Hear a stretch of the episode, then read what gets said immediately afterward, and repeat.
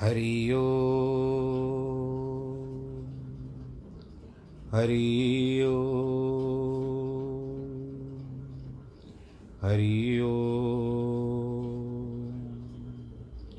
गुरुर्ब्रह्मा, गुरुर्विष्णु, गुरुर्देवो महेश्वरः, गुरुर्साक्षात् परब्रह्म, तस्मै श्रीगुरवे नमः। विघ्नेश्वराय वरदाय सुरप्रियाय लम्बोदराय सकलाय जगद्दिताय। नागाननाय श्रुतियज्ञविभूषिताय गौरीसुताय गणनाथ नमो नमस्ते। नाहं वसामि वैकुण्ठे, योगिनां हृदयेन च। मद्भक्तां यत्र गायन्ति, तत्र तिष्ठामि नारद। जिस घर में हो आरती, चरण कमल चितलाय तहाँ हरि वासा करे, ज्योत अनंत जगाए। जहाँ भक्त कीर्तन करे, बहे प्रेम दरिया तहाँ हरि श्रवण करे, सत्यलोक से आए। सब कुछ दीना आपने, भेंट करूँ क्या नाथ? नमस्कार की भेंट लो, जोड़ू मैं दोनों हाथ। जोड़ू मैं दोनों हाथ, जोड़ू मैं दोनों हाथ। शान्ताकारं भुजगशयनं पद्मनाभं सुरेशं, विश्वाधारं गगनसदृशं, मेघवर्णं शुभाङ्गं, लक्ष्मीकान्तं कमलनयनं, योगिविरदानगम्यं, वंदे विष्णुं भवभयहरं, सर्वलोकैकनाथं, मङ्गलं भगवान् विष्णु, मङ्गलं गरुडध्वज, मङ्गलं पुण्डरीकाक्ष मङ्गलायस्तनो हरि। सर्वमङ्गलमाङ्गल्ये शिवे सर्वार्थसाधिके शरण्ये त्र्यम्बके गौरी। नारायणी नमोऽस्तु ते। नारायणी नमोऽस्तु ते। नारायणी नमोऽस्तु ते।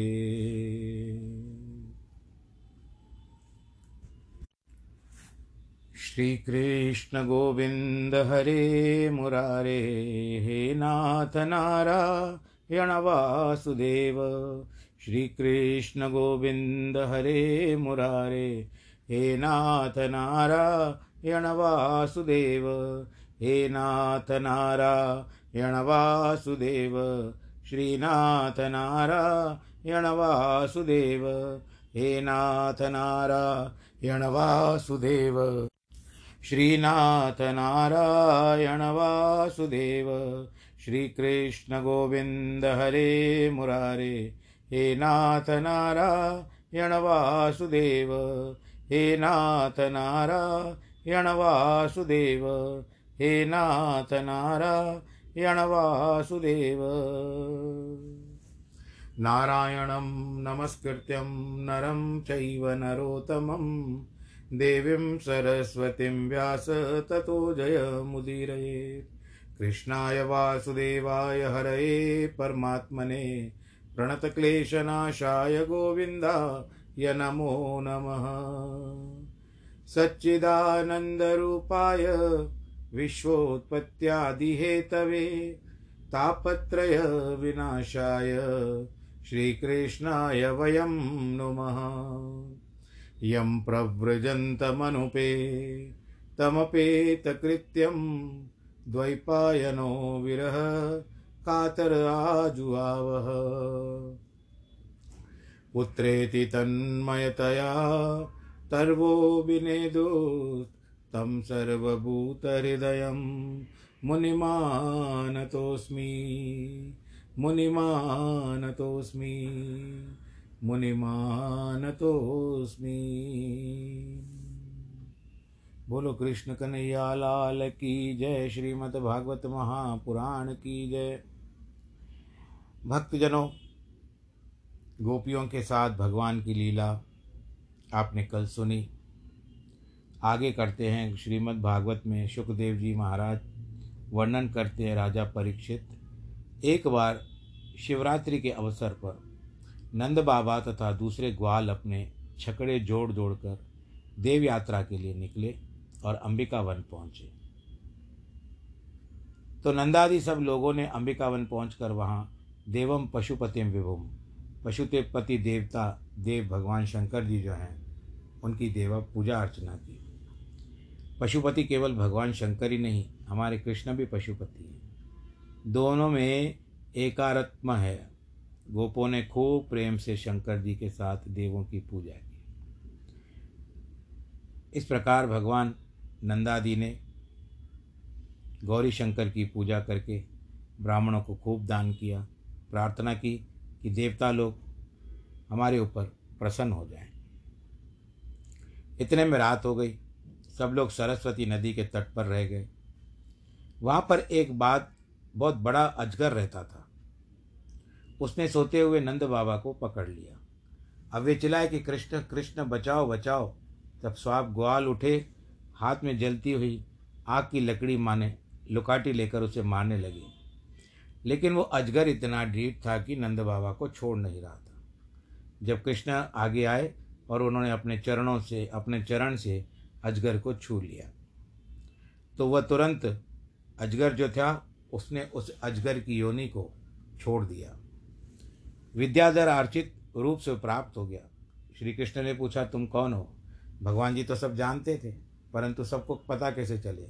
इसके लिए भगवान जी उसका परिचय पूछते हैं कि तुम कौन हो भाई? तो उसने कहा, मैं सुदर्शन नामक विद्याधर हूँ। ऐसा होता है कि आप लोगों ने गंधर्व विद्याधर सुना होगा। गंधर्व गायन करते हैं, विद्याधर होते हैं, वो बजाते हैं। जो आप मृदंग इत्यादि जो वहाँ पर आप देखते हो ना, स्वर्ग में जब भी टीवी किसी टीवी सीरियल में दिखाया जाता है तो ये सब स्वर्ग के आधिपत्य में होते हैं। वहाँ का विभाग ये संभालते हैं। एक बार अंगिरा ऋषि की को देखा तो अतिशय कुरूपता पर मुझे उनको हँसी आ गई। इस पर उनको गुस्सा आ गया, अंगिरा ऋषि को। उन्होंने मुझे श्राप दे दिया, परंतु महात्मा लोग न तो कुपित होते हैं, न श्राप देते हैं, वह मुझ पर श्राप नहीं था। अनुग्रह था, उसके फलस्वरूप मुझे आपके चरणों का स्पर्श मिल गया। अब मैं आपके चरण कमल का स्पर्श करके शाप से विमुक्त हो चुका हूँ। इसीलिए इसमें आश्चर्य की कोई भी बात नहीं। आपके चरणों में आया हुआ व्यक्ति ब्रह्मदंड से भी विनिर्मुक्त हो जाता है। कि यन नाम ग्रहण निलखान श्रोत्र नामा नमेव च। सध्यम पुनाति किम भूयत स्पृष्टापदा ही थे जब भगवान का उच्चारण करने पर वक्ता और श्रोता दोनों ही पवित्र हो जाते हैं। अब वक्ता कौन? जिस तरह से मैं आपको सुना रहा हूँ, श्रोता कौन? जिस तरह से आप सुना रहे हो। तो इस समय भगवान का नाम हम उच्चार करते हैं, उच्चारण करते हैं, श्री कृष्ण गोविंद हरे मुरारे। तो दोनों ही पवित्र हो जाते हैं। तब उन्हीं भगवान के चरणारविंद का स्पर्श प्राप्त करके लेने से कहना ही क्या? अगर भगवान ही आ जाए हमको स्पर्श करें तो। इस प्रकार भगवान की वंदना और परिक्रमा करके सुदर्शन अपने लोक के चला गया। नंद बाबा उसके पास से छूट गए। अब तो कृष्ण का वैभव देख करके ब्रजवासियों को और विस्मय हुआ। अरे, ये तो भगवान ही हमारे साथ में उन्होंने वहाँ जो नियम लिए रखे थे, उनको पूरा किया और फिर व्रज में आ गया। एक दिन की बात है श्री बलराम जी और कृष्ण रात्रि में विहार कर रहे थे। स्त्रियों के साथ उनका गाना बजाना हो रहा था। इसको वसंत ऋतु का रास बोलते हैं। इसीलिए तो भगवान जी अलौकिक करवा श्री कृष्ण और बलराम जी गोपियों के साथ विहार करते हुए वसंत ऋतु की रात्रि का सत्कार कर रहे थे। आकाश में चंद्रोदय हो गया था। सर्वत्र चांदनी छिटक रही थी। चमेली की गंध चारों ओर फैल रही थी। भौरे गुंजार रहे थे। उस समय उन्होंने एक साथ मिलकर के राग अलापा गोपियों के मन में श्रवण और आनंद भर गए और अपने आप को भूल गई वो। इतने में शंखचूड़ नामक एक यक्ष आया, जो कुबेर का अनुचर था। क्योंकि गोपियाँ अपने सर्वत्र को भूल चुकी थी, जैसे बेहोश पड़ी हुई थी, जैसे किसी ने उनके ऊपर मोहिनी डाल दी थी। तो गोपियों बेसुद गोपियों को लेकर के बाग खड़ा हुआ। जब गोपियों ने देखा कि यक्ष उनसे ज़बरदस्ती पकड़ करके लिए जा रहा है तो कृष्ण बलराम का नाम ले ले करके पुकारने लगी। यह देखकर कि दोनों भाई मत डरो मत डरो उनके थे उनके पीछे दौड़े। जब शंखचूड़ ने श्री कृष्ण बलराम जी को देखा तो डर के मारे गोपियों को छोड़कर भागने लगा। कृष्ण ने उसका पीछा करके उसको पकड़ लिया, ज़ोर से ऐसा घूसा मारा कि चूड़ामणि सहित उसके सर से सर से धड़ से अलग हो गया। और वो गिर पड़ा। श्री कृष्ण ने वो चूड़ामणि निकाल करके बलराम जी को दे दी और गोपियों की रक्षा के लिए साथ खड़े हो गए। बोल कृष्ण कन्हैया लाल की जय। अब ये स्वाभाविक उठना है कि गोपियाँ रात में कृष्ण के साथ नाचती, गाती, बजाती थी। उसी रात में संयोग से सुख मिलता था। लेकिन दिन में जब भगवान गोपों को, गोपियों को छोड़कर वन में चले जाते थे, तब वे वियोग में अपना समय कैसे व्यतीत करती हैं? श्री सुखदेव जी महाराज की इस अध्याय में यही बताया गया है कि कृष्ण वन में चले जाने पर गोपियाँ मन में तमनो धृत दुत चेतस उसके साथ चला जाता है। उनके पीछे मन लग जाता था। ऐसे करता होगा, ऐसे करता होगा। आपस में वार्तालाप करती थी, अरे सखी, हम श्याम सुंदर के साथ हैं।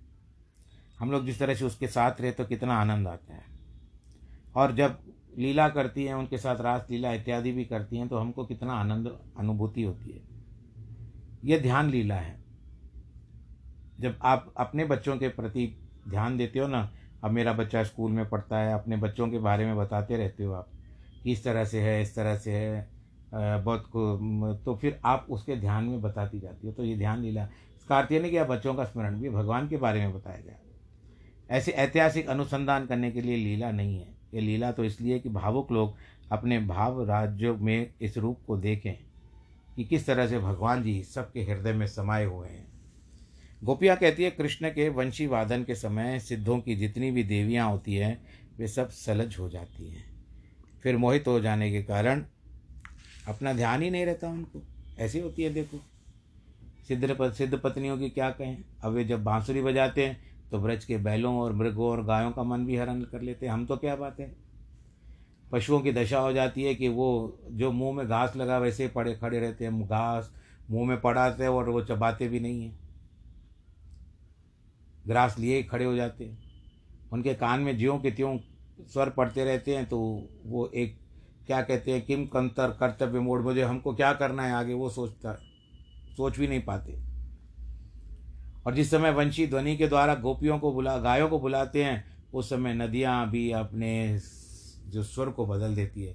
उनकी भी चाहना होती है नदियों की, हम भी भगवान श्री कृष्ण की ओर दौड़ें। इस प्रकार हम कृष्ण का हमको कृष्ण मिलते भी हैं। पर नदियाँ दुखी हो जाती हैं। कृष्ण वंशी बजाकर गिरिराज की तलहटी में चरती गायों को बुलाते हैं, तब वन की लताएँ और वृक्ष फूलों को उससे लद जाते हैं। अपने आप फूल खिल उठते हैं, प्रकट होते हैं। हम कृष्ण को पहचानते हैं, ये साक्षात विष्णु हैं। हमारे हृदय में विराजमान हैं, वे उनको नमस्कार करते हैं। मधुरा मधुदारा का श्रवण करते हैं। शरीर में रोमांच हो जाता है हरी सखी भगवान का तिलक देखो, वह कितना दर्शनीय है। वे अपनी दोनों बहुओं के बीच में अपने सांवरे ललाट पर केसर के ऐसी सीधी खीर उठाते, खौर उठाते कि देखती रह जाओ। दर्शनीय तिलक का अर्थ दर्शनीय तिलक को यश्य तो ही ही।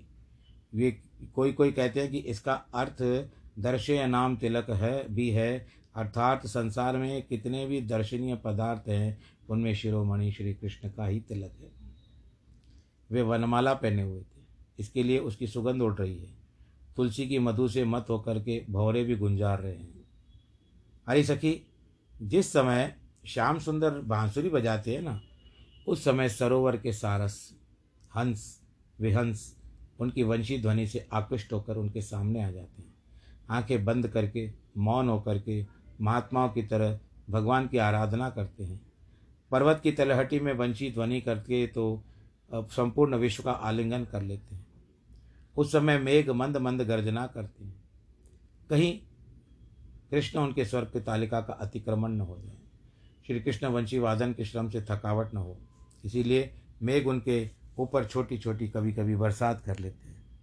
अरे यशोदा जी, तुम्हारे लाडले, लाल ग्वालों के बाल, बालों के साथ क्रीड़ा करने में बड़े विदग्ध हैं, निपुण हैं। उन्होंने वंशी के बजाने की कला किससे सीखी नहीं? फिर भी स्वयं बजाते हैं। जब वे बंसुरी बजाते हैं तो शक्र, शर्व परमेष्टि सर चुका लेते हैं। शक्र कहते इंद्र को। सोचा नहीं, सोच नहीं पाते कि कौन सा राग है, कौन सी रागनी है। जब वे ब्रज अपने चरण चिन्हों का चिन्हित कर लेते हैं तो बांसुरी बजाते हैं। गोपियाँ आगे कहती हैं, हम तो चलन, चितवन वंश ध्वनि से बिल्कुल विक्षुब्ध तरह स्तब्ध हो जाती है।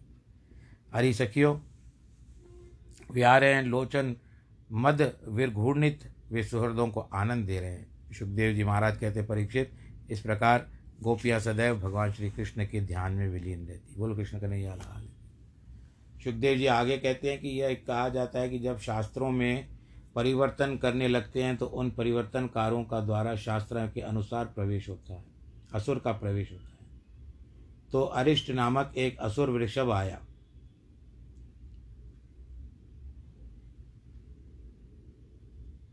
व्योमासुर असुर क्रांत समाधि है। केशी असुराक्रांत शास्त्र है।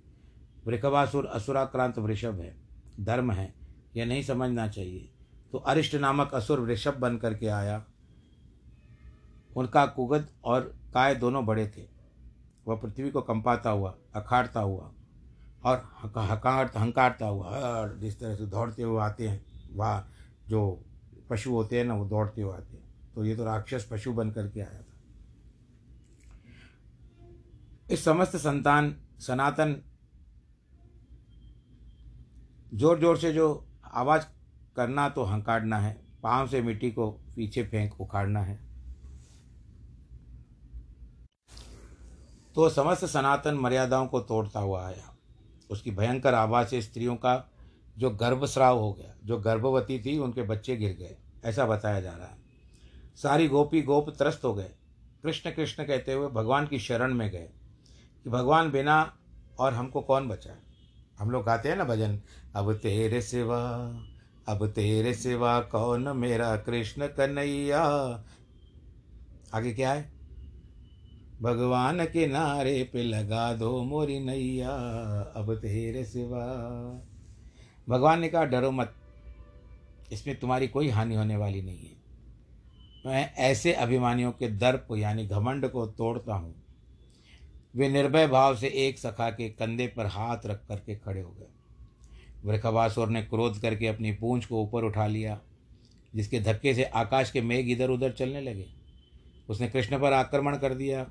वह अपने सींगों को आगे करके कृष्ण को मारने के लिए दौड़ा, किंतु भगवान ने उसकी सींग को पकड़ करके उसे अठारह पग पीछे ढकेल ले गए, यानी अठारह कदम। जब वह भगवान के ऊपर फिर जपटा तो उन्होंने दोनों सींग उखाड़ दिए और पीट पीट पर उसको पीट पीट करके उसी को मार दिया। बोलो, कृष्ण करे या लाल की जय, धरती पर गिरा दिया और उसको मृत्यु प्राप्त हो गई। और जब अधर्म का धर्म वेश धारण करके आता है, तब भगवान उसी प्रकार से उसका नाश करके धर्म की रक्षा करते हैं। जब नारद जी कंस के पास पहुँचे तो कहा, अरे कंस, तू क्या राजनीति जानता है? राजनीति तो यह है कि शत्रु के घर में आज तक क्या पकड़ा है? इसका ज्ञान तुझे है? तू तो ऐसा बावरा है कि तुझे कुछ पता ही नहीं। देवकी की जो लड़की आसमान में उड़ गई थी, वह तो यशोदा की लड़की थी। देवकी के बेटे तो कृष्ण हैं और रोनी के बेटे बलराम हैं। उन्होंने तुम्हारे साथ षड्यंत्र किया है। अपने बेटे श्री कृष्ण को नंद के पास रख दिया है। अब तो सचेत हो जा। नारद जी की यह बात सुनकर के कंस आग बबूला हो गया। इतना धोखा मेरे साथ। तिलमिला उठा, उसने तलवार उठाई यह देख करके नारद ने रोका, कहा, देखो, कंस ऐसा नहीं करना, नहीं तो लोग कहीं भाग जाएँगे, इसीलिए तुमको चुपके चुपके अपना काम करना है. इसके बाद कंस ने देवकी वसुदेव को हथकड़ी बेड़ी लगाकर जेल में डाल दिया फिर, और केशी को बुला लिया। कहा, तुम ब्रज में जाकर कृष्ण बलराम को मारो। केशी रेशा प्रधान है, हिनहिनाता है, घोड़े की तरफ़ प्रलय के समय है, ग्रीव के द्वारा वेद की चोरी और वेदों की रक्षा जैसे दोनों बातें आती है। कंस ने यही सोचकर भेजा कि यह हिंसक है और इसकी बुद्धि भी हिंसक है। कंस ने मुष्टिक, चाणूर, शल, तोशल आदि को भी बुलाया। अमात्यों और हस्तियों हस्तिपों को भी बुलाया। बोला कि हमारे दुश्मन का पता लग गया। नंद के यहाँ है। हमने अपने यहाँ पर एक दंगल का आयोजन किया है। उसमें नागरिक और जनपद, शहरी और देहाती, सब लोग बुलाओ। कुवल्या पीड़ हाथी को दरवाजे पर ठहरा दो। उस, उसी के साथ हमारा जो होगा, वो शत्रुओं को मरवाओ। इस चतुर्दशी के दिन धूमधाम से धनुष यज्ञ करो। इसकी सफलता के लिए भूत राजाय मीडू से भूतनाथ भैरव के पवित्र पशुओं को की बलि दे दो। इसके बाद कंस ने अक्रूर जी को बुलवाया। कंस केवल अर्थ तंत्रज्ञ था। धर्म धर्म अंतंत्रज्ञ नहीं था। इसीलिए उसने अक्रूर को बुलवाया और हाथ हाथ में पकड़ करके बोला, अक्रूर, तुम तो दानपति हो। मतलब यह है कि जब हम निष्कंटक राज प्राप्त कर लेंगे तो तुमको दानपति बना देंगे। तुम हमारे साथ मित्रता का बर्ताव करो। तुमसे बढ़कर हमारा और कोई हितैषी नहीं है। जैसे इंद्र विष्णु का आश्रय लेते हैं, वैसे ही मैंने तुम्हारा आश्रय ले रखा है। तुम नंद के व्रज में जाओ। वहाँ से वसुदेव के बेटे को ले आओ। देखो, अभी इस रथ पर बैठो और चले जाओ। मैंने सुना है कि देवताओं ने वसुदेव के बेटे को मेरी मृत्यु के रूप में भेजा है। वहाँ लाने पर हम उसको कुवल्या पीड़ हाथी से मरवा देंगे। कुवल्या पीड़ को पीड़ित कर दे, पीड़ा पहुँचा, उसका नाम कुवल्या पीड़ है। इसीलिए कुवल्या पीड़ उसको मार देगा। उसके मरने पर वसुदेव आदि की क्या गिनती है? इसके बाद तो हम अपने आप उग्रसेन को मार देंगे। सब शत्रुओं को नाश कर देंगे। हमारे जरासंघ आदि बड़े बड़े मित्र हैं। फिर क्या चिंता है? तुम जल्दी जा कर के उसको ले कर जरासंघ कौन? जरासंघ जो है वो कंस के ससुर जी हैं। उन्होंने अपनी दो बेटियाँ दी थी अस्थि और प्राप्ति। अक्रूर ने उत्तर दिया महाराज आपने मनोरथ तो बहुत बढ़िया किया है लेकिन सिद्धि और असिद्धि में समान एक का, काम करना चाहिए। अपने हाथ में कुछ भी नहीं होता है। देवम ही फल साधनम। कर्म अकर्म, पाप पुण्य फल जो ईश्वर देता है, वही मिलता है। मनुष्य तो अपने मन से केवल सोचता ही रहता है। कंस ने अक्रूर जी के साथ मंत्रियों को आदेश दे दिया और अपने महल में चला गया। अक्रूर जी भी अपने घर लौट गए और वहाँ पर जाने की तैयारी करने लगे। बोलो, कृष्ण कन्हैया, लाल की जय। तो आज के प्रसंग को हम यहाँ पर विश्राम देते हैं। बाकी के प्रसंग चलते रहेंगे। आज कुछ जल्दी कर रहा हूँ। इसके लिए आप लोग बाकी का चिंतन करना, प्रभु का चिंतन करना। श्री कृष्ण गोविंद हरे मुरारे। हे नाथ नारायण वासुदेव। श्री कृष्ण गोविंद हरे मुरारे। हे नाथ नारायण वासुदेव। श्री कृष्ण गोविंद हरे मुरारे। हे नाथ नारायण वासुदेव। भगवान श्री कृष्ण का चिंतन करते रहिए और प्रभु की भक्ति करते रहिए। आपको मंत्र, तंत्र, यंत्र कुछ पढ़ने की आवश्यकता नहीं है, केवल कृष्ण कृष्ण करते रहिए, विवश है। और आनंद के साथ रहिए, अपना जीवन यापन करिए, अपने बच्चों के साथ खुश रहिए आनंद पूर्वक रहिए, और कुशलता पूर्वक रहिए। कोरोना में आपको अपना ध्यान रखना है, गया नहीं है। हाँ वैक्सीनेशन ने थोड़ा उसको दूर हटा दिया है, हमसे बहुत अच्छा किया है। तो उसके लिए आज हमारे देश ने जो तरक्की की है बस उसी में भी हमको प्रसन्न रहना चाहिए और देश की भी सहायता करनी चाहिए। और आप रहेंगे तो देश की सहायता होगी। सभी को भगवान जी का आशीर्वाद प्राप्त हो। जिनके जन्मदिन है, वैवाहिक वर्षगांठ है, उन सबको भी बहुत बहुत आशीर्वाद। ईश्वर आप सबको सुरक्षित रखे, आनंददायक रखे, प्रफुल्लित रखे। बस इसी के साथ आज के प्रसंग को हम यहाँ पर पूरा करते हैं। सम, सर्वे भवंतु सुखिन सर्वे संतु निरामया, सर्वे भद्राणी पश्यंतु माँ कश्चित् भाग भवेद नमो नारायण।